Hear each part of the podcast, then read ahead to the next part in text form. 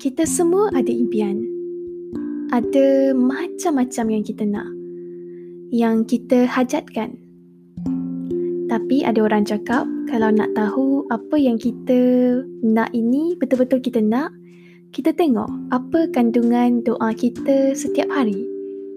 Dan kita ni ada banyak doa. Macam-macam yang kita minta pada Allah. Tapi setuju tak? Kadang-kadang apa yang kita minta ini tidak semestinya yang terbaik untuk kita. Contohnya macam budak kecil yang minta gula-gula pada maknya. Takkanlah maknya nak bagi gula-gula yang kita tahu gula-gula ni banyak keburukannya. Tapi Allah maha mendengar apa sahaja yang kita doakan. Dan Allah juga maha bijaksana. Dan Allah tahu apa yang terbaik untuk kita pada masa ini akan datang dan juga apa yang telah berlaku di masa lepas. Jadi kita kena yakin dengan apa yang dah berlaku dan perjalanan hidup kita sekarang yang termasuk dalam perancangan Allah. Kawan-kawan, nak tahu tak doa yang paling afdal mengikut hadis riwayat TBC? Yang lagi baik iaitu kita sebut Alhamdulillah. Maksudnya, segala puji bagi Allah. Dan perkataan Alhamdulillah sebenarnya adalah satu doa.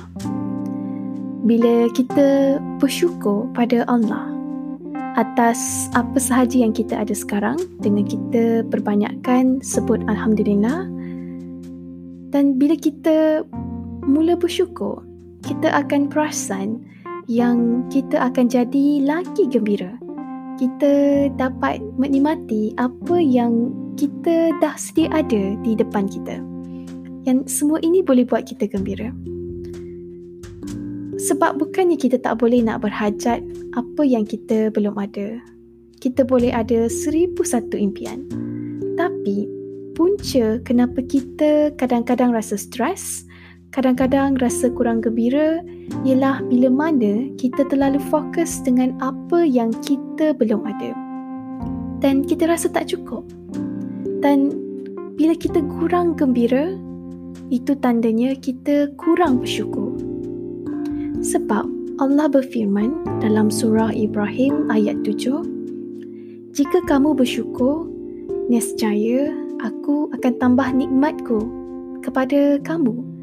Dan demi sesungguhnya, jika kamu kufur dan ingkar, sesungguhnya azabku amatlah pedih. Jadi, kawan-kawan, jom kita ingatkan diri kita.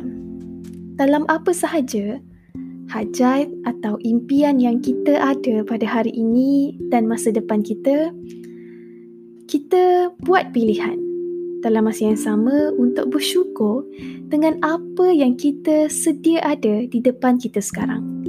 Cuba kita pandang sekeliling kita dan kita perbanyakkan sebut Alhamdulillah. Dan insyaAllah, kita akan perasan hidup kita akan jadi lagi tenang lagi gembira dalam menempuhi liku-liku perjalanan hidup kita. InsyaAllah.